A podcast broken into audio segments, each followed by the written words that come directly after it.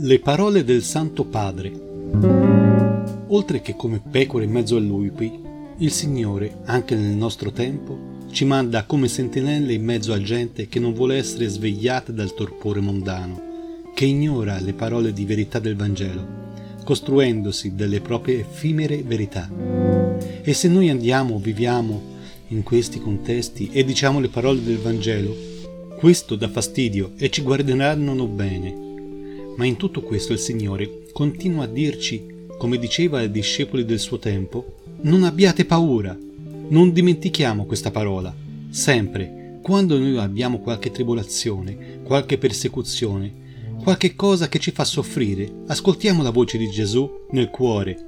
Non abbiate paura, non avere paura, vai avanti, io sono con te. Parole di Papa Francesco tratte dall'Angelus del 25 giugno 2017.